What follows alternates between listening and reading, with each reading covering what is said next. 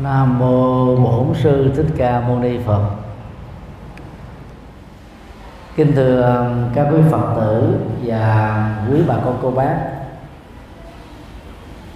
Hơn một tuần lễ qua, cộng đồng Phật giáo Việt Nam trong nước và nước ngoài nói chung và các Phật tử tại à, thành phố Huế nói riêng đau buồn khi nghe tin hòa thượng phó pháp chủ ờ, thích chân thiện đã nhẹ nhàng viên tịch ở tuổi 75 là một trong ờ, các học trò của hòa thượng thuộc ờ, trường cao cấp Phật Việt Nam khóa 3 đồng thời cũng là học trò của đại trưởng lão hòa thượng thích minh châu, đại trưởng lão hòa thượng thích thiện siêu chúng tôi à, trở về đây để à, thọ tang, tưởng niệm hòa thượng hồi sáng. Và nhân dịp này đó, thì à, chân thành bày tỏ lòng biết ơn đến đại đức thích ngộ tùng, người đã rất là quan hỷ sắp xếp buổi giao lưu Phật pháp với các quý Phật tử tại huyện Phong Điền và quý bà con lâm vào các hoàn cảnh khó khăn thì đây là chuyến um, à, ra thăm viếng đầu tiên tại Huế nhân lễ tang của trưởng lão hòa thượng à, thích chân thiện. Thì chúng tôi xin à, kính gửi đến các quý phật tử đề tài nói lời hiểu biết và thương yêu.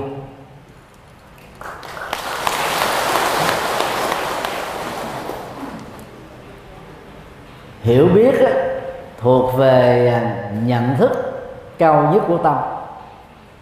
Mà đỉnh điểm của nó là trí tuệ. Thương yêu á, theo nghĩa từ bi đó là đỉnh điểm cao nhất của tình thương. Mà con người đó được gọi là một loại động vật biết nói biết chia sẻ biết cảm thông biết quan tâm biết giúp đỡ biết nâng đỡ và biết đó là cùng hỗ trợ nhau để à, mang lại hạnh phúc cho mình và cho người. Đề tài hôm nay chỉ nhấn mạnh đến góc độ là nói lời, mà nội dung của nó đó là mang tính hiểu biết và thương yêu thôi. Còn à, chủ đề của hiểu biết và thương yêu là rất rộng nó bao gồm à, cả nhận thức, cả lời nói và bao gồm luôn cả việc làm. Nhấn mạnh đến góc độ lời nói chúng ta thấy rất rõ đây là một trong ờ, năm điều đạo đức Phật dạy cho người tại gia.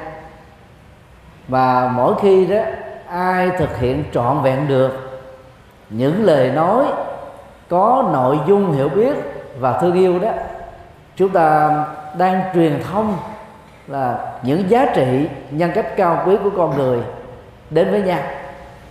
Và người nghe thông qua các nội dung truyền thông này đó sẽ trải nghiệm được những điều rất dễ chịu. Mà cao nhất của nó đó đó là hạnh phúc và quan hỷ. Thì trên tinh thần này à, chúng ta sẽ lần lượt à, khảo cứu ứng dụng một số điểm quan trọng như sau. Điều một, ai nói gì thì mình cứ nghe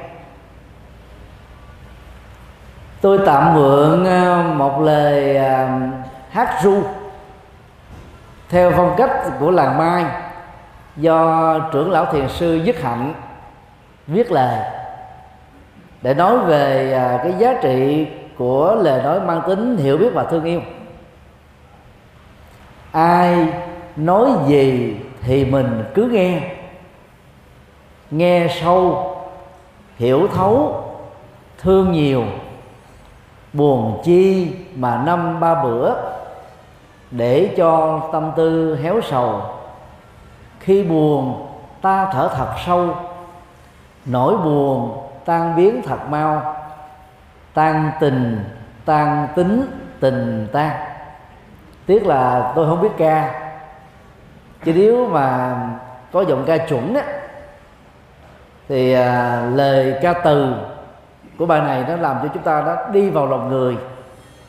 Và người ca được những lời như thế sẽ ứng xử bằng lời nói đó, mang lại những cái tố chất hạnh phúc và chất lượng hạnh phúc. Người nghe những cái ca từ như thế đó cũng phải là tạo ra một cái cái cái hồi ứng lại, mang cái tố chất và giá trị nêu trên? Dù à, không có ca được thì cũng mong à, các quý phật tử đó, lưu tâm đến cái ca từ. Mà mỗi một câu chữ như thế đó, đều có một cái gợi mở về lối ứng xử, hiểu biết và thương yêu giữa con người với con người. Ai nói gì thì mình cứ nghe. Đây là một cái à, thái độ nghe. Không có tạo ra một cái phản ứng à, là đối đầu phản biện tranh chấp trả đũa hạnh thù. Mà đôi lúc đó, thiếu sự kiểm soát ở tâm đó chúng ta có thể mở hết tốc độ của vô liêm. Lời nói như thế đó sẽ làm cho người nghe cảm thấy rất là chua cay khó chịu. Và người nghe đó tức là sau khi kết thúc cái cái lời nghe đó rồi đó thì lòng cảm thấy đó là nó nó dai rất nó căng thẳng dữ lắm mà người nói cũng vậy khi suy nghĩ lại một cái lời nói của mình thiếu chánh niệm thôi sẽ làm cho người nghe cảm thấy đau khổ và khó khăn biết dường nào. Cho nên à, tập thói quen là cứ nghe những gì người khác nói. Thì đây là một trong những à, phong cách ứng dụng à, lời à, dạy của bồ tát quan thế âm tức là lắng nghe những lời than phiền à, chỉ trích bế móc châm thọc, rồi à, khó chịu, căng thẳng, hận thù, gây sự, vân vân. Mà đến lúc mà mình à, hoàn toàn là là là cây muốn lặng mà gió của những cái lời thị phi này đó, nó cứ là ba đầu sống dậy, nó tấn công chúng ta. Và và chọt cây bánh xe phá đám, nó gây cho mình đó là rất là nhiễu loạn, não loạn tâm. Như rồi đó, chúng ta cũng phải tập đó là cao thượng cứ lắng nghe thôi, chứ không có thể hiện là cái phản ứng. Vì phản ứng lại những lời nói mang tố chất tiêu cực vừa nêu đó, sẽ làm cho tâm chúng ta đó là bị ngồi ở trên một đống lửa của sân si. Và hồi đáp đó đó, thiếu cái cái sự kiểm soát của chánh niệm thôi, có thể làm cho chính mình bị thương tổn và người nghe, tức là cái người gây tạo cái lời nói không có như ý chắc chắn là càng trở nên sân si và khó chịu hơn. Cho nên chúng ta cứ tập là nghe mà không có phản ứng. Còn bất luận nội dung của lời nói đó là phản ánh đúng với bản chất của mình hay là sai, chúng ta chưa vội thanh minh, chưa là vội giải thích gì cả. Chỉ lắng nghe để chúng ta mới có thể cảm thông được tại sao người phát ngôn trong tình huống đó vào giờ khác đó tại cái địa điểm không gian đó lại buông những lời chua cay khó chịu căng thẳng gây khổ đau cho họ và gây trở ngại cho mình. Nghe sâu hiểu thấu thương nhiều là ba động từ. Nó đòi hỏi đến cái tính nội tĩnh của tâm. Nghe hời hợt á thì đến lúc á, người ta nói một đường mình hiểu một ngã phản biện một kiểu rồi cuối cùng hai bên chỉ có cãi vã nhau thôi. Do đó, phải thật chú tâm nghe. Nghe từng câu với dân phạm, cú pháp. Nghe để luôn cái ngữ điệu lên và xuống. Cách thức nhấn giọng, cách thức là kết thúc giọng. Và cái cái cử chỉ điệu bộ mà người đó có thể thể hiện ra. Thì lúc đó, chúng ta sẽ cảm thấy là những lời nói vô duyên không đến nổi đó là đáng trách. Bởi vì đó, đôi lúc có nhiều người ta phát ngôn á, người ta không hề có dụng ý gì xấu hết. Nhưng mà vì họ thiếu tính lịch lãm, thiếu sự khôn ngoan, thiếu cái tính khéo léo thôi, họ có thể vô tình làm cho người nghe trong đó có các bạn cảm thấy không hài lòng và khó chịu thôi. Cho nên phải tập nghe sâu để từ đó chúng ta mới hiểu một cách thấu đáo nguồn cơn, câu chuyện, tình huống, hoàn cảnh để cái lời nói đó dễ dàng được thông cảm. Và khi mình đã có thông cảm rồi đó, chúng ta sẽ bớt đi sự trách móc, bớt đi những cái hồi đáp. Theo kiểu, một người cọc cần thêm người nữa thì hai người cọc cũng như nhau. Vì thế, nên ta phải nhìn người, dầu ai mắng chửi cũng vui tươi mặc ai cố tình toan gây sự, vững dạ yên tâm, nở nụ cười. Cái lời thơ gửi như thế thì rất là đơn giản. Nhưng mà vào trong cái ứng xử thực tế đó, khi mà có một con người là không biết điều nè, cố tình gây sự nè, chọn gậy bánh xe nè, phá đám nè, và làm cho chúng ta bị mất mặt trước mặt mọi người nè, thì cái cái cơn tức giận, cái tức khí, cái khó chịu đó nó nó trở thành một cái cái nguồn cơ thách đố chúng ta. Nên là cho mình đó là rất khó có thể bỏ qua một cách dễ dàng. Nhưng mà lời à, hát ru này gợi mở và khuyên chúng ta là gì? Hãy hiểu thấu đi. Để từ đó, thay vì giận người đó, ghét bỏ người đó, phản hồi tiêu cực là người đó, thì chúng ta mở tấm tấm lòng từ bi ra. Để thương và tội nghiệp cho cái nghiệp nói những lời không đúng đắn ở người phát ngôn này. Thì lúc ấy đó, những cái cơn giận tức thù hằn muốn trả đũa mà chúng ta đó định là phủ trùm lên, đè bẹp lên những lời nói chua cay của người khác đó, tự động đó, nó có chỗ để dừng phanh lại, để dẫn đến cái sự kết thúc. Trong ờ, quan hệ vợ chồng. Tình bạn giữa ờ, các đối tác nếu không khéo nghe sâu, hiểu thấu thương nhiều đó, chúng ta dễ chia tay với nhau lắm. Cho nên ờ, nên nhớ là lúc đầu đang nóng giận, bực tức, khó chịu, căng thẳng, tập không nói. Vì nói lúc đó là làm đổ nát cái tình thân, tình thương, tình bạn hết phá vỡ một tình bạn có thể chỉ trong một lời nói. Đã gây gây dựng nó nuôi dưỡng nó chúng ta phải mất đến vài năm vài chục năm. Chứ để cho một cái cơn nóng giận uh, sai sử toàn bộ đó như là nước cuốn trôi hết thì phí những gì mà chúng ta đã gây dựng lên. Cho nên phải tập đó là à, thương nhiều để thay vì trách móc hồi đáp phản ứng rồi hận thù giận tức thì chúng ta thể hiện cái tình thương. Tôi cảm thấy tội nghiệp cho ông A. Tôi cảm thấy thương tình cho bà B. Tôi cảm thấy uh, rất là uh, thông cảm cho anh C. Vì có lẽ là họ do tham lam nè do giận tức nè do si mê nè do cố chấp nè. Cho nên mới có những lời nói cách ứng xử mà lẽ ra đó, họ không nên có. Đó là cái cách mà chúng ta là quán chiếu, nhìn thấy rất rõ để bày tỏ được cái cái sự cảm thông của chúng ta về một cái tình huống rất là khó chịu, rất khó ưa. Buồn chi mà năm ba bữa, đó là một cái câu phản vấn. Lỡ mà một người nào đó, chẳng hạn người dân nói những lời không đáng nghe, làm cho chúng ta khó chịu. Thì chúng ta hãy tự đặt cho mình một cái câu hỏi nhẹ nhàng thôi. Buồn làm chi? Rồi thêm một cái vế thứ hai là, năm ba bữa, buồn đã sai rồi. Rồi làm cho mình đã mất đi hạnh phúc rồi, đi đọt cái cảm xúc của mình rồi. Mà còn kéo dài cái nỗi buồn đó ngày thứ nhất, ngày thứ hai, thứ ba. Cái đó tôi tạm gọi là gì? Giận dai, giận dài, giận dở. Buồn dai, buồn dài, buồn dở. Nói chung là không có buồn nào, không có giận nào là thông minh hết á. Đã buồn và giận á, đều được xem là ngớ ngẩn hết rồi. Đó là theo quan điểm phật giáo.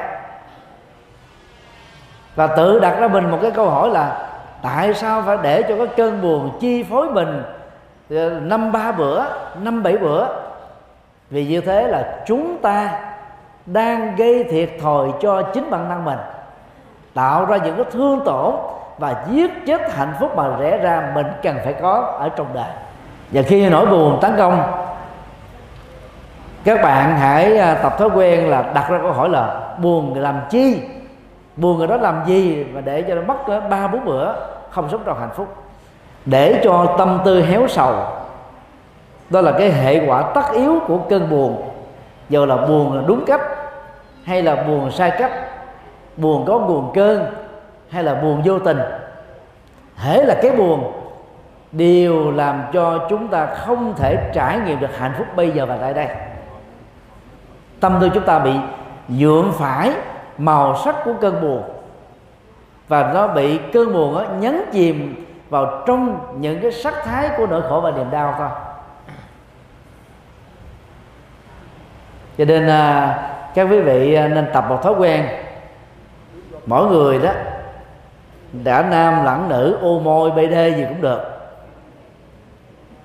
Đều nên có một cái tấm gương soi. Ngoài cái việc đó mình làm đẹp gương mặt tạo ra cái sự tự tin trong à, quan hệ và giao tế.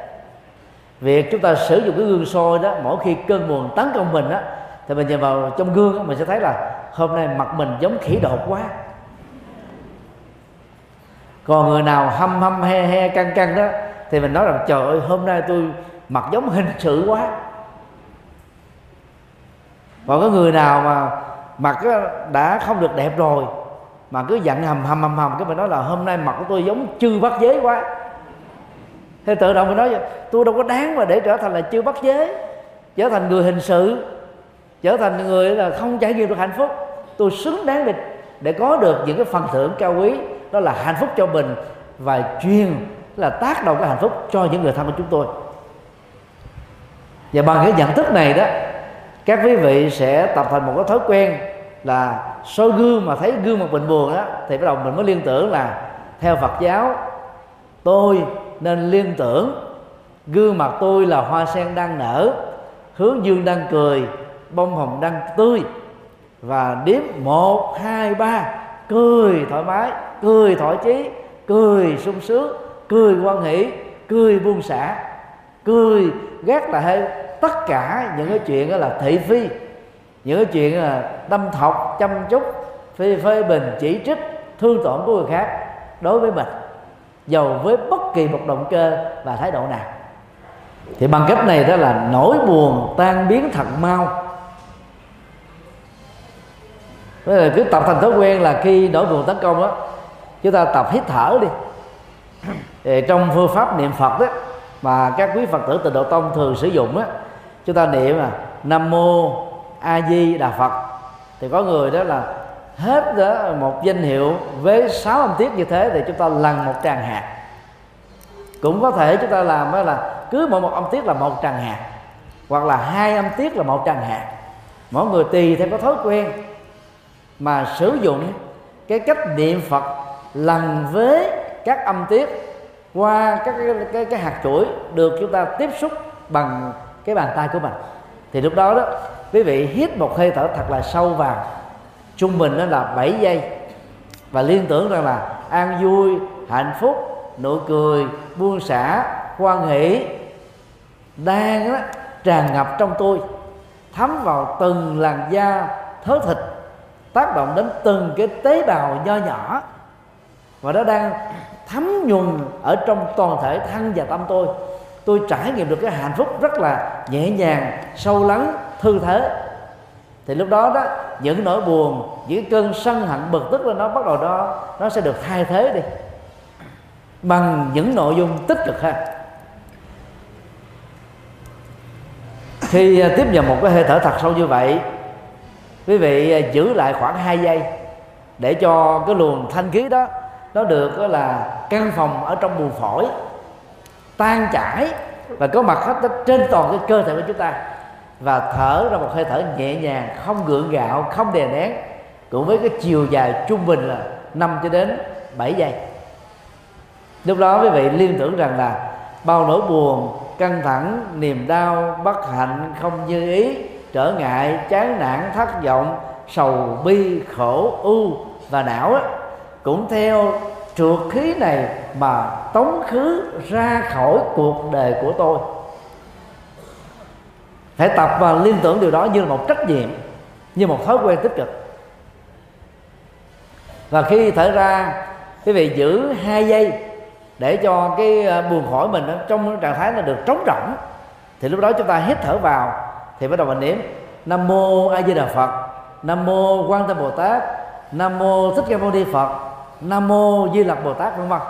Ai thích danh hiệu phật bồ tát nào thì cứ nhẹ nhàng thư thái niệm danh hiệu phật bồ tát đó. Thì lúc đó đó trong cuộc đời của chúng ta vào cái thời khắc đó, đó tâm nó trở nên nhẹ nhàng thư thái thoải mái thảnh thơi lắm.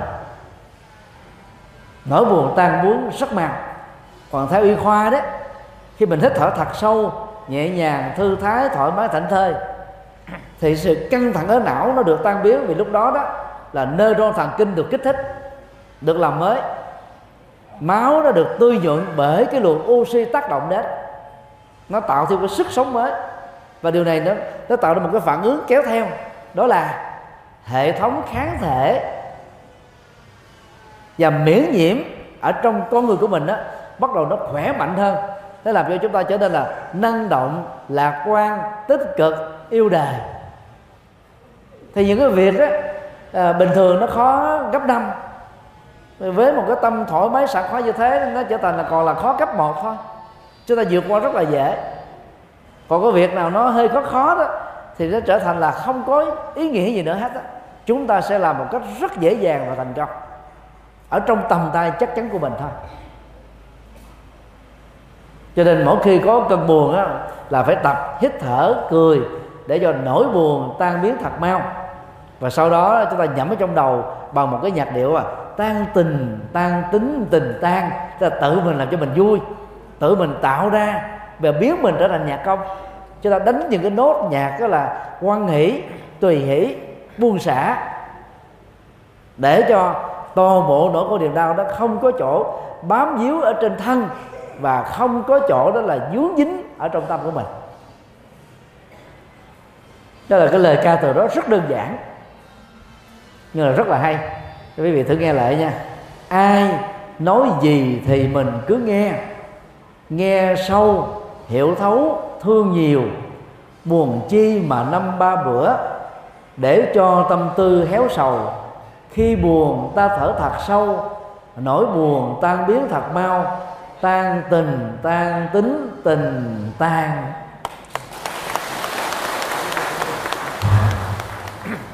tràng vỗ tay giòn giả của à, quý phật tử đó, cho thấy là quý vị à, cảm nhận được cái giá trị của việc là buông xả nỗi khổ niềm đau.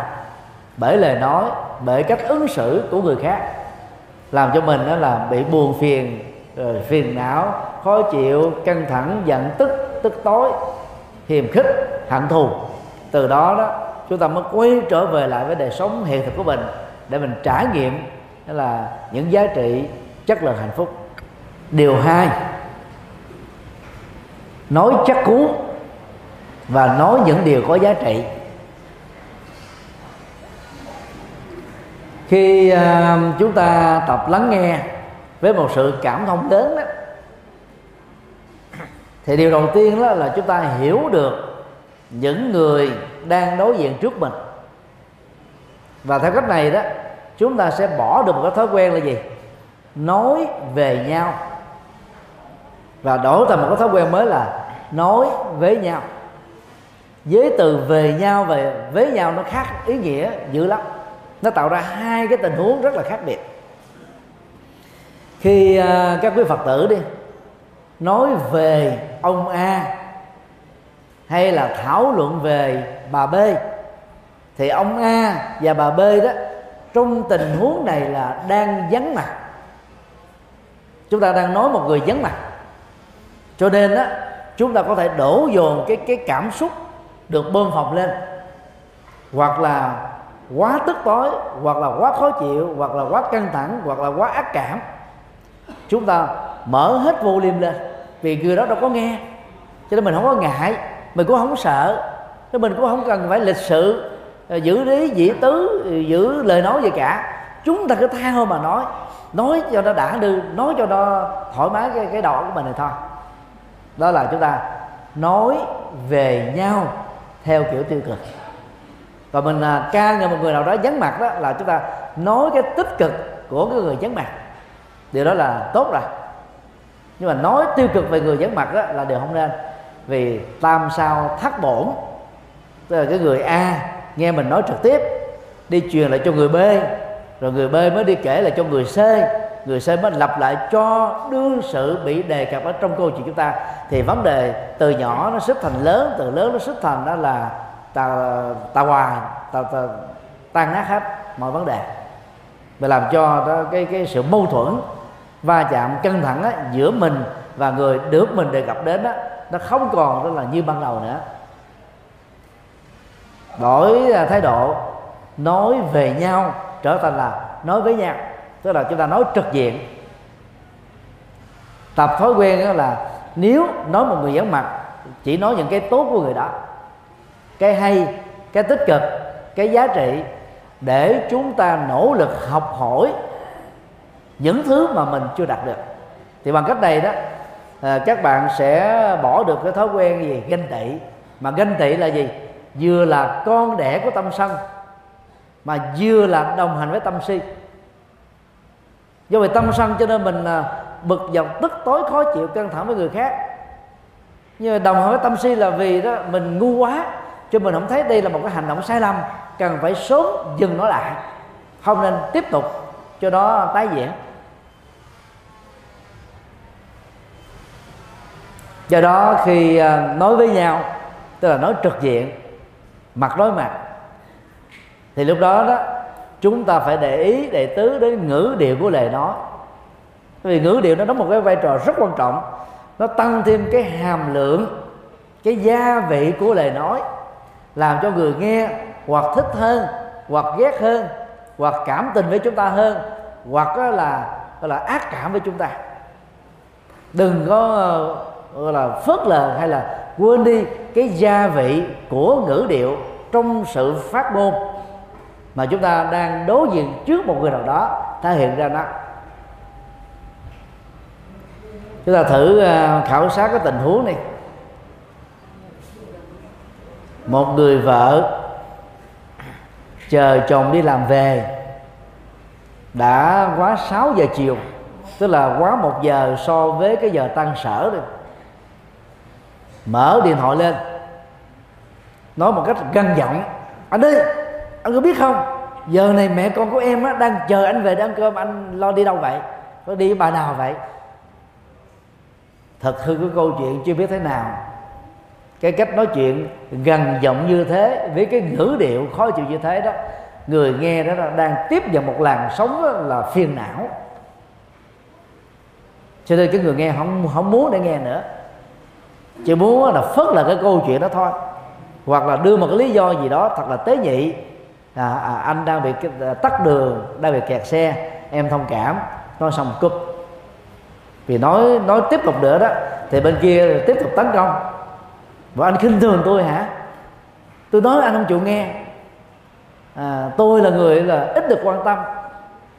Tôi là con mèo đó là bị phất là bị khinh thường bị anh xem thường. Thì từ đó đó những cái lời trách mắng móc như vừa nêu nó làm cho cái nội dung của sự quan tâm đó, nó bị lệch hướng đi. Thay vì đó mình nóng lòng quá muốn chồng về nhà với một cái mâm cơm gia đình tại vì cái văn hóa gia đình Việt Nam rất ấm cúng. Cả vợ chồng cha mẹ con cái anh chị em đó là hòa hợp với nhau chia sẻ nhau, quan tâm nhau, thì lúc đó đó, cái ngữ điều diễn đạt này đó để làm cho cái câu chuyện nó đi qua một cái cái chiều hướng tiêu cực là người nghe không cảm thấy là muốn nghe nữa. Mà nếu như người nghe là một người nóng tính như trương phi, tôi đi làm cả ngày, mệt mỏi thế này, cô ở nhà không có làm cái gì đâu mà còn cô đi bắt bắt bẻ tôi, cô lấy cái quyền gì mà bắt bẻ tôi? Thì lúc đó vấn đề nó trở thành khác liền. Chuyện nhỏ mà cho thành là nát bét hết. Chỉ vì cái ngữ điệu được sử dụng trong cách thức diễn đạt thôi làm cho người nghe cảm thấy rất là khó chịu. Do đó đó người tu học Phật đó không cần phải nói nhiều. Nói những gì cần thiết nói thôi. Có thể nói rất ít nhưng mà nói chắc cú.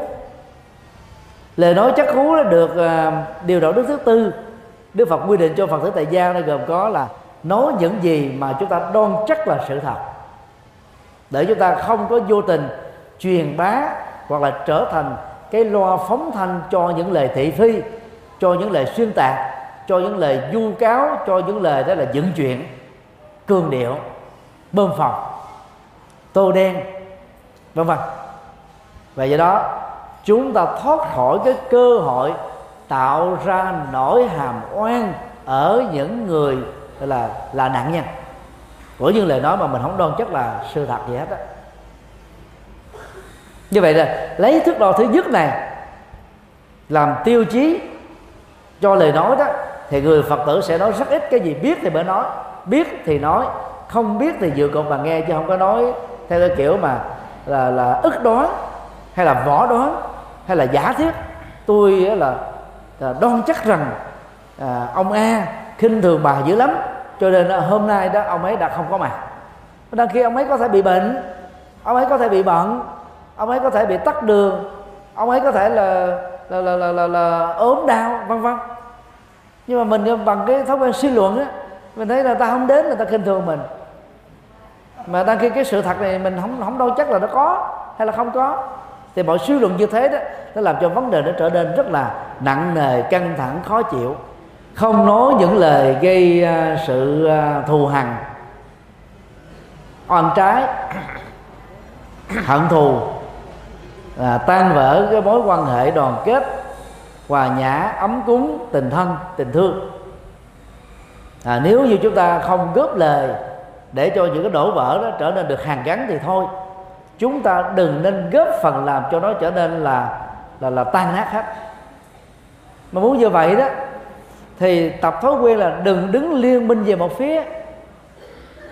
Thì khi mà à, vợ vợ chồng á mâu thuẫn với nhau cãi vã nặng lời lớn tiếng với nhau thì đừng bao giờ kéo đứa con của mình đứng về hoặc là phía mẹ để chống lại cha hoặc là phía cha để chống lại mẹ.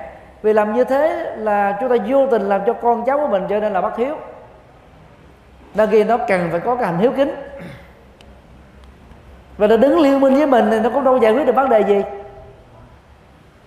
Các đứa con nó cần phải đứng trung lập để có thể thông cảm nỗi khổ niềm đau của người mẹ. Và để thông cảm với nỗi khổ niềm đau của người cha. Khi mà thông cảm được cái nỗi đau của cả hai bên mẹ và cha đó, thì những đứa con đó mới có thể khéo léo. Tùy cái tình huống, khôn ngoan đó, mà có thể nói những lời góp ý chân thành bằng cái nào đó để xoay đổi cái tình thế từ căng thẳng trở nên đó là nhẹ nhàng. Để hòa giải cái cái sự bất hòa giữa những người lớn với nhau. Cho nên đó trong tình bạn, trong quan hệ giao tác, giao tế, trong ờ, xã hội, chúng ta nếu không nói những lời mang lại cái lợi ích hòa hợp cho người khác thì đừng bao giờ nói đâm chọc. Đứng liên minh để nói là nếu tôi mà là bà nha, tôi sẽ giết chết ông đó rồi nếu tôi là bà đó tôi ly dị liền với tôi không có không không không có để như thế đâu. Mình nói như vậy thì mình đang đổ dầu vào lửa. Mà đôi khi cái tình hình đó nó không có phải là căng thẳng như thế. Cho nên phải khéo nói để chi? Để người trong cuộc đó, người ta không bị xích so với nỗi đau. Thì người ta mới lắng nghe và hiểu sâu được thông cảm được. Thì từ đó đó cái lời nói của người đó sẽ không phải làm thêm sự mít lòng. Không có phải là đào sâu thêm cái cái cái quan trái quan quan kết với nhau nữa.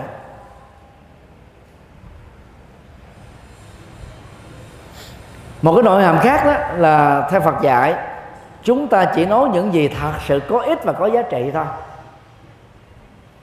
Nói tán gẫu, đạo đức thứ tư, đức phật quy định cho người tại gia là không được phép. Nói tán gẫu là chúng ta nói để mà đốt cháy thời gian tiêu khiển thời gian bằng những cái điều mà nó không đáng. Và phải tập đó là vượt qua được cái thói quen đó. Nói cái gì nó phải có lợi ích mới nói. Còn bằng không á chúng ta để cho tâm mình được tỉnh tại là thực tập thiền là niệm phật hay là à, tư duy về những lời dạy minh triết của đức phật. Hoặc là chúng ta chánh niệm về những cái việc đó đang diễn ra đối với à, sự vận của cơ thể mình trong các động tác đi đứng nằm, ngồi, nói, nín, động tịnh thức và ngủ. Thì bằng cách đó đó, lúc nào chúng ta cũng sống trong chánh niệm hết. Thì giá trị của an là hạnh phúc đó tức là nó nó nó nó đến với mình, chào đón mình, phục vụ mình như là một đầy tớ rất là là là trung thành. Chúng ta xứng đáng để trải nghiệm được các hạnh phúc như thế.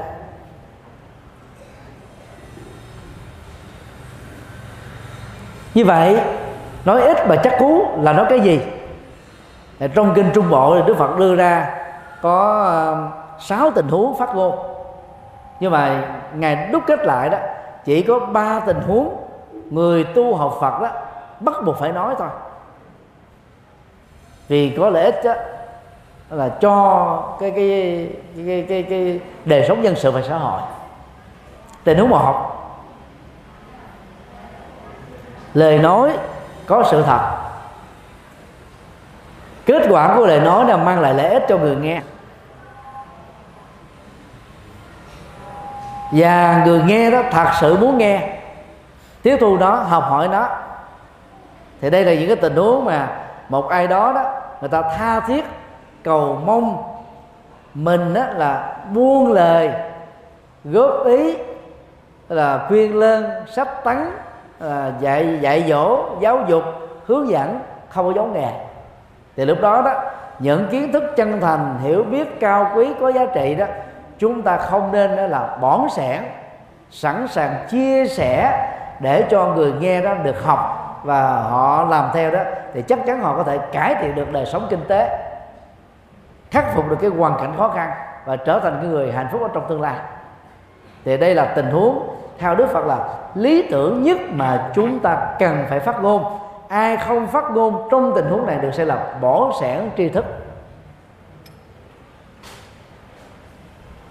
Tình huống hai, lời nói có giá trị chân lý. Người nghe đó chắc chắn nó được lợi ích. Nhưng mà người nghe chưa sẵn lòng nghe, họ không thích. Có thể là họ do tự ái, có thể họ do tự cao có thể do hiểu lầm, có thể do cái nhận thức chưa đến. Cho nên họ phớt là họ họ chối từ, họ phủ định đó. Thì trong tình huống này, đức phật khuyên đó, cũng phải nói. Vì ngay thời điểm đó đó, do những giới hạn nhất định họ chưa có thể tiếp thu được. Nhưng mà cái nội dung của lời nói đúng và giá trị đó, nó được đó là gieo rất ít nhất là một lần ở trong cái kho tàng thức của họ. Và đến lúc nào đó, khi về suy nghĩ lại, họ thấy ờ điều mà được ông A chia sẻ với tôi hồi ngày hôm qua của tháng trước, năm trước đó là rất là đúng. Cho nên tôi cảm thấy tôi rất là là là dở. Tôi quá chậm luật. Bây giờ tôi phải nỗ lực để làm theo. Tôi đã có năm lần à, thuyết giảng cho 2.100 phạm nhân tại trại giam K10 huyện Đồng Trơm tỉnh Bến Tre và 5.500 phạm nhân tại trại giam Phú Sơn 4 thành phố Thái Nguyên cách Hà Nội khoảng 120 cây số. Thì tại những nơi này đó tổng giám thị mới yêu cầu các anh chị em phạm nhân đó viết lại cái cảm nhận nghe Phật pháp sau năm lần thuyết giảng. Thì phần lớn đó, các anh chị tại đây người ta mới ghi nhận như thế này nè. Từ lúc đó, ngồi gỡ lịch ở trong trại giam tôi mới cảm thấy ân hận về những lời khuyên chân thành của cha mẹ tôi anh chị tôi vợ chồng tôi người thân của tôi bạn bè tôi. Mà lúc trước á tôi như có một cái ma lực gì đó nó, nó thôi thúc. Ta nói đúng như mình cứ phớt lờ mình xem đó là là trật mình không quan tâm. Nhưng mà đến lúc nào đó khi nỗi đau nó tấn công lên thì lúc đầu người ta mới gọi là nó thấm đi. Nó thấm nó tác động một cách tôi là đa chiều. Thì thấm thía vô cùng thì lúc đó người ta mới bắt đầu là quay đầu trở về bờ. Thì dĩ nhiên đó, có nhiều người ta chết giữa dòng từ lúc bắt đầu quay đầu đó. Cho đến lúc mà tiếp cận được cái bờ đó, nó lúc nó có một cái khoảng cách rất là xa. Rồi sóng to, gió lớn nữa. Cho nên có nhiều người đã chết đang trong nỗ lực quay quay đầu về bờ. Có người đó thì vào đến bờ rồi một cái là xỉu luôn. Vì kiệt sức. Cho nên chúng ta đừng có nghĩ rằng là người đó cố chấp khó chịu, căng thẳng. Mình nói với họ không có lợi ích gì, nên không có nói. Nói như thế là chúng ta sai lầm. Cứ truyền bá nội dung đúng có giá trị đi. Đến lúc nào đó, cái người như thế, trong hoàn cảnh như thế, thì tự động bắt đầu họ bừng sáng ra, giác ngộ được. Thì bắt đầu họ sẽ đi theo thôi.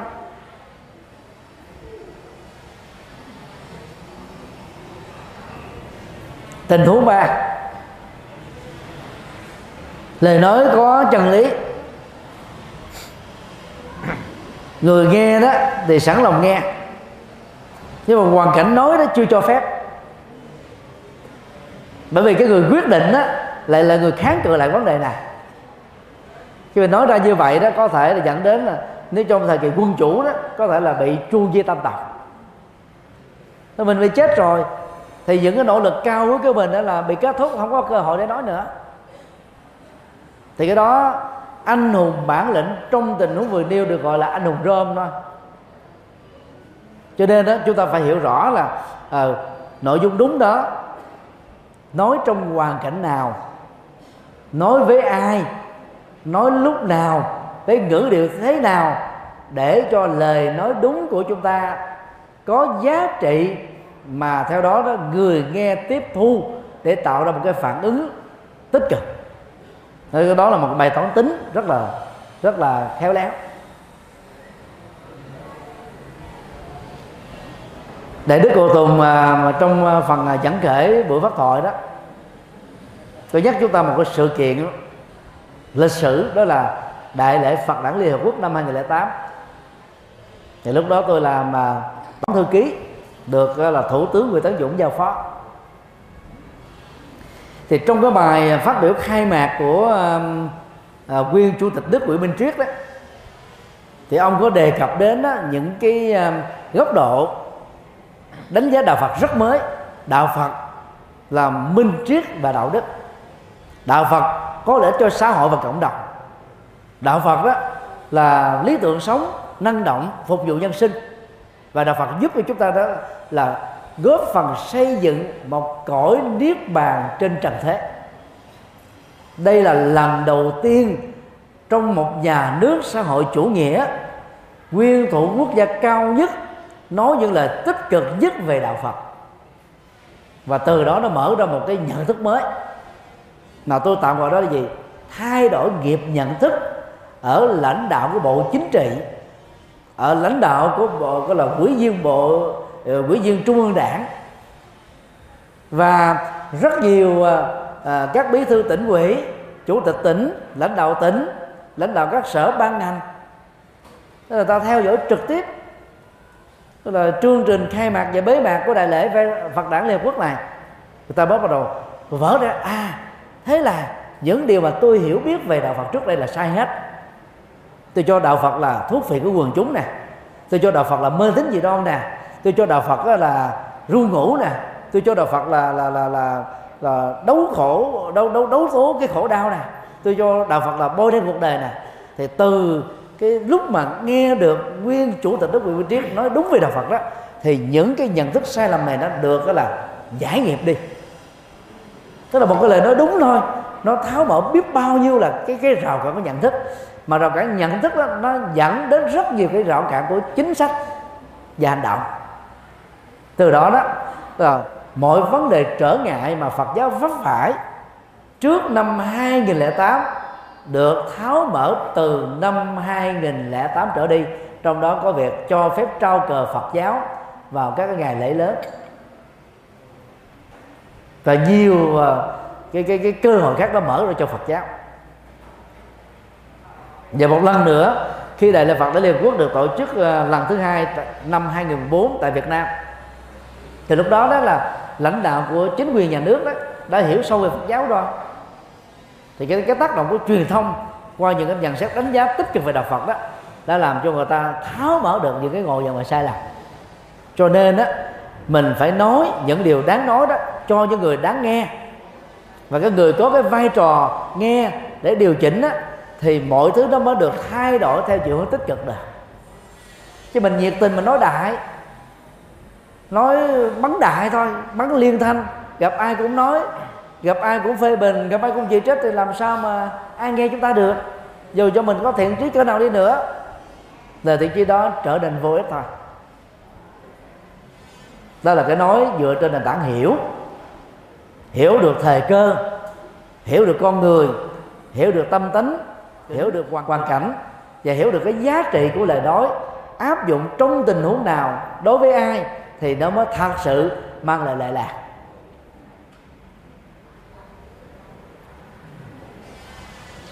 Cho đó là ba tình huống mà theo đức phật đó chúng ta phải nói. Lương tiện đây thì chúng tôi xin à, mở một cái hoạt đơn nhỏ. Thỉnh thoảng trong dân gian phật giáo thì cũng có một số phật tử ngộ nhận. Khi cho rằng đó tu à, tịnh khẩu là không có nói đó là ngồi nhận lớn. Chữ tịnh là viết tắt của thanh tịnh. Thanh tịnh là trong sạch, theo nghĩa đen. Khẩu là cái miệng, cơ quan để phát phát ra những cái thông tin thông qua sự truyền thông. Ngày xưa cái sự truyền thông của chúng ta chỉ bằng miệng thôi. Bây giờ truyền thông nó còn qua chữ viết, qua internet, qua các trang mạng xã hội, qua những cái blog cá nhân, qua tất cả những cái phương tiện truyền thông nói chung cái cái cái cái phạm vi và nội hàm của truyền thông trong thời hiện đại này nó lớn hơn ngày xưa nhiều lắm. Chúng ta không chỉ hiểu đơn giản lời nói đó là bằng miệng nữa. Và bất cứ cái gì truyền thông cho người khác, từ ngôn ngữ cho đến chữ viết, cho đến đó là ngôn ngữ là tượng hình, cho đến là ngôn ngữ hình thể, đều được xem là những phương tiện truyền thông hết phải hết sức ý tứ để giữ gìn chính bản thân mình theo đó chúng ta không có vô tình hay cố ý tạo ra nỗi khổ niềm đau gì cho ai hết á.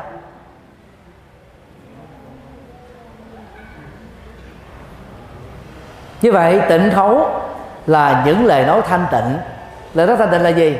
Nói về phật pháp, nói về đạo đức, nói về chân lý, nói về điều hay lẽ phải, bao gồm những lời khuyên chân thành. Chứ không phải là im lặng ở trong bài kinh trường bộ đấy có một lần á, khi các đạo sĩ à, bà la môn tu theo hạnh mâu ni mà theo trường phái này đó mâu ni có nghĩa là im lặng ẩn sĩ ở trong rừng sâu không giao du không tiếp xúc không nói năng gì hết á. Cái hành như thế là rất là khó. Phải phải phải có cái thói quen nội tỉnh lắm người ta mới có thể là, là giữ cái lời nói của mình không thèm phát ngôn. Ai làm được như thế là đáng nể lắm rồi. Nhưng hỏi đức phật đó là cái kết quả của hạnh ẩn sĩ ít nói như thế là gì? Thì đức phật trả lời đó, cái quả lớn nhất đó là câm. Quả thứ yếu đó là ác khẩu. Không phải là ngài ngài châm biếm đâu, mà ngài nói sự thật đấy con người là một loài động vật biết nói. Các loài chim, các loài thú đó, nó chỉ phát ra những cái âm thanh. Mà theo nó đó, nó được giải mã qua là gì? Là than nè giận dữ nè vui mừng nè à, truyền thông nè tín hiệu thế thôi. Chứ nó không có dân phạm không có chữ viết vì nó không có lời nói. Con người xã hội mới có được cái ngôn ngữ nói và ngôn ngữ viết. Thì không có lý do gì đó đang là con người chúng ta lại không sử dụng ngôn ngữ không sử dụng là lời nói để truyền thông với nhau mà cứ yên lặng với nhau truyền thông với nhau bằng cái chữ viết không là thua rồi hai vợ chồng mà giận nhau không thèm nói với nhau gì hết. Dầu có lịch sự khéo léo trước mặt con cái cỡ nào đi nữa con cái vẫn giận ra thôi. Rồi cũng có nhiều cặp vợ chồng người ta mặc ước với nhau á. Trước mặt con cái là tôi và anh là không có cãi lộn nhau. Tôi và anh đóng kịch đó như một cặp vợ chồng đó là điển mẫu một gia đình văn hóa à, được bằng à, bằng khen tặng của phường hoặc xã rồi khi nào mà con cái vắng mặt khỏi nhà đó, thì anh ở thế giới riêng của anh còn tôi là ở thế giới riêng của tôi. Đó là những ứng sự giả dối. Đè nó như thế, trong cái thế giới giả dối chúng ta mệt lắm. Chúng ta phải để ý, để tứ vào những cái chuyện nó không đáng gì. Phải tập sống thật. Cái gì cần nói là đáng nói nói những điều có giá trị và lợi ích thôi.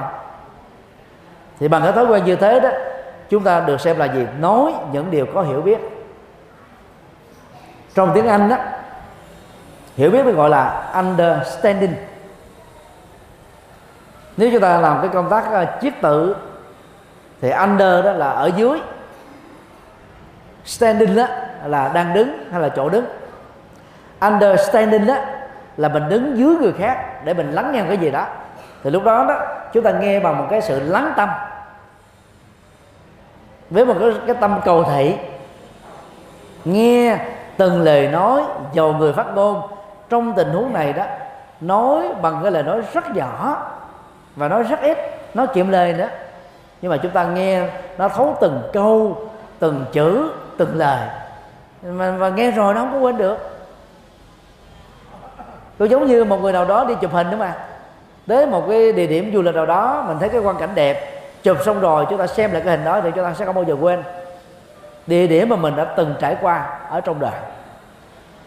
Thì nghe với một sự lắng tâm với một tư thế là mình thấp hơn cái người nói thì chúng ta sẽ nghe bằng một cái lòng đó là biết quý trọng. Thì lúc đó cái lời nghe đó đó với cái nội dung đó, đó nó sẽ đi vào trong tâm khảm của chúng ta một cách sâu sắc hơn. Understanding. Hiểu được xem là gì? Là mình đứng dưới người khác. Chứ còn mình cho mình là cao người khác thì mình không hiểu ta được đâu. Hài hòa, tức là mình cao hơn người khác một cái đầu, nhưng mà mình phải ứng xử là ngang bằng hoặc là thấp hơn chút để nó tạo ra tính hài hòa, không làm cho người bị ứng xử đó rơi vào cái mặc cảm tự ti về phương diện tâm lý. Thì lúc đó đó, chúng ta được xem là ứng xử có hiểu biết. Làm như vậy không có nghĩa là mình làm mất giá trị mình đâu. Càng khiêm tung chừng nào đó thì càng làm cho mọi người quý trọng mình chừng nấy có một lần à, tôi đi à, đến dự à, lễ sinh nhật của trưởng lão hòa thượng à, thích trí quảng phó pháp chủ của giáo hội và cũng là thầy dạy học của chúng tôi. Thì một số phật tử ở các, các tỉnh à, như là cà mau bạc liêu đó mới nhìn và và và chạy lại hỏi, có phải thầy là thầy trực từ không? Tôi mới giả vờ nói là, ủa, thầy nhật từ là ai vậy? Thì tôi mới nói thêm là, chắc có lẽ là giống chứ không phải. Thì các phật tử đó mới nói, vỗ tay hào cái. Đúng rồi. Cái này đâu phải thầy nhật từ. Thầy nhật từ đẹp trai lắm, cao lắm, chứ đâu phải lùn như thế này. Mình nghe của mình cười kỳ luôn à. Quý vị biết sao không? Tại vì các quý phật tử đó họ xem ở trong băng video. Mà trong băng video ta quay có nửa người thôi. Nửa người đó thì, thì thấy lúc nào cũng cao. Nhưng mà khi ra mà thấy thực tế thì, trời ông đây ông lùng sủng nè. Ông là cao nhất mà từ dưới đếm lên. Ví dụ như bữa nay nè thấp quá rồi phải nhờ thầy ngộ tùng cho cái ghế. Để mà nó cao lên thì quay vô nó không có bị kẹt cái bàn thì bây giờ quý vị mà ngồi dưới đi, quý vị thấy trước mặt là có đưa một cái ghế vào, thì quý vị sẽ biết là ông thầy nhật từ là thấp hơn ông thầy ngộ tùng nè, thấp hơn là quý thầy lãnh đạo ban dân sự của huyện nè. Nhưng mà các phật tử mà người ta không có có mặt tại đây, người ta chỉ xem có băng không thôi. Trời, ông phật tử này ông cao quá, bảnh trai quá, chắc phải chút 85 khi tưởng tượng như thế rồi ra gặp ông thầy dược từ thiện cái này đâu có tin.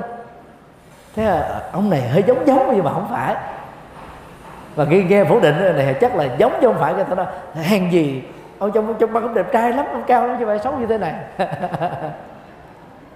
Đó là suy luận. Thì qua cái câu chuyện đó thì tôi muốn chia sẻ với phật tử là gì?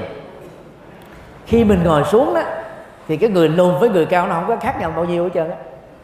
Ngồi mình tượng trưng như cho cái hành động khiêm tốn đi, khiêm cung, khiêm hạ. Mình biết hạ thấp mình xuống á thì cái vị thế của mình nó không thấp hơn người khác. Còn khi mình đứng lên á, thì cái chiều cao đích thực của mình mới bị người ta nhận diện thật sự là cao hay là thật sự vừa hay là thật sự thấp. Còn lúc ngồi khó biết lắm. Bây giờ là thầy ngô tùng mới thấy, mới tới cái lỗ tai của thầy nhật từ thôi. Và đó khi thầy thầy ngô tùng cao thầy nhật từ một một tấc lận. Do đó đó, phải tập khiêm tốn, tức là đứng dưới người khác một chút xíu để chúng ta hiểu được người khác dễ dàng hơn. Đó là nói với sự hiểu biết. Còn nói với lòng từ bi là nó, là còn sâu sắc hơn. Đó là chúng ta cảm nhận được cái cảm xúc của người nói cảm xúc của người nghe. Nói thế nào nói cái gì nói với ai nói ở đâu nói với ngữ điệu gì thì cái người nghe đó mới cảm thấy là hài lòng thích thú quan hỷ nhớ hoài. Chứ bằng không người ta khổ đau có nhiều người ta đóng tính đó mà. Người ta cứ lúc nói cho nó thả chí tăng bồng thôi. Thoải chí thôi. Mình đâu biết là người ta đau. Mình nói xong rồi mình quên mất tiêu à nhưng mà cái người dân nước lã nghe mình đó, nói lần đầu rồi đó nha về sau này có ác cảm luôn. 10 năm sau chưa quên được. Có nhiều người bị cái bệnh ám ảnh tâm lý đó. Bị người nào đó nói nhằn nói chửi mắng nói chì chiết nói nặng nhẹ nói than phiền nói trách móc nói châm biếm nói gây bật tức nói trộn về bánh xe, nói phá đám thôi. Thì về sau này đó, cái ám ảnh đó nó làm cho người đó đó, hễ khi gặp lại cái người phát ngôn nội dung như vậy đó, là tự động á, cái thành tiếng nó trỗi dậy. Đây là người mà tôi không nên thân, đây là người mà tôi không nên gần gũi, đây là người mà tôi nên, tức là kính nhi viễn chi, tức là xa lánh.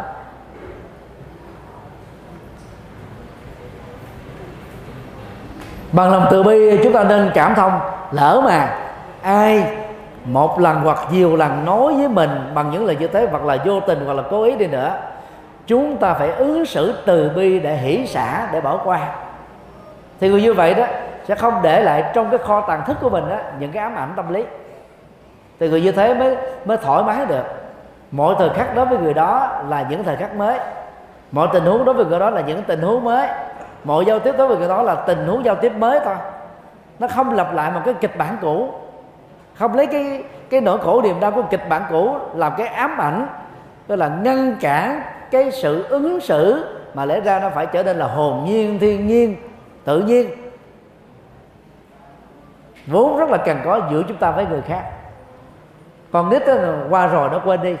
Nó không có hờn không có giận không để bụng không để dạ. Còn người lớn thì ít được như thế cái kinh nghiệm đó làm cho con người trở nên mệt mỏi nhất là những cái kinh nghiệm tiêu cực.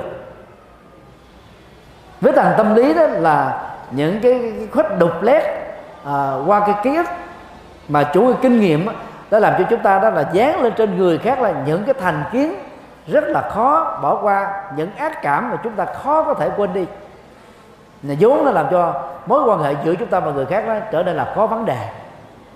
Cho nên phải tập đó là là nói bằng lòng từ bi để chúng ta không làm ai đó bị ám ảnh. Rồi chúng ta nghe bằng lòng từ bi để chúng ta không chấp nhất không bám víu vào cái lời nói vô duyên tức là à, sân hận giận tức bực dọc cho gậy bánh xe phá đám. Vì có một số người ta ứng xử đa nhân cách.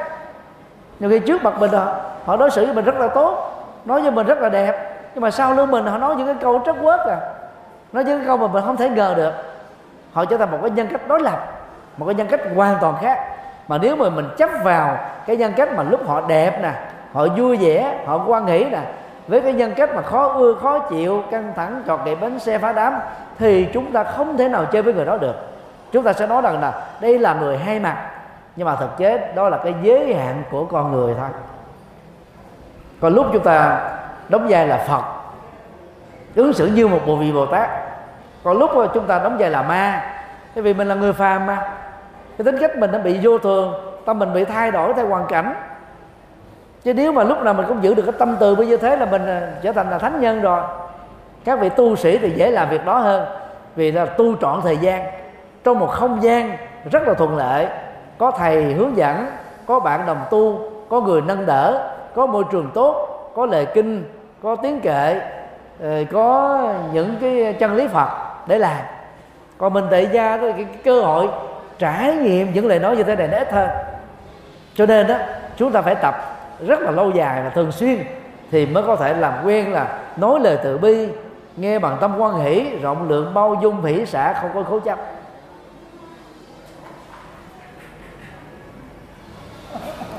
Kính thưa um, các quý phật tử, đó là nội dung của um, nói lời um, hiểu biết và thương yêu một phần là ứng dụng rất quan trọng của điều đạo đức thứ tư mà phật tử tại gia đó cần làm trong cuộc sống của mình. Thì nhất là những cái điều mà phần lớn chúng ta đều đã biết hết rồi. Chỉ để đó, giúp cho tất cả các quý vị đó, rằng là tôi đã là một phật tử rồi, thì lời nói của tôi đó, nó phải khác hơn là những người bình thường, khác theo chiều hướng tích cực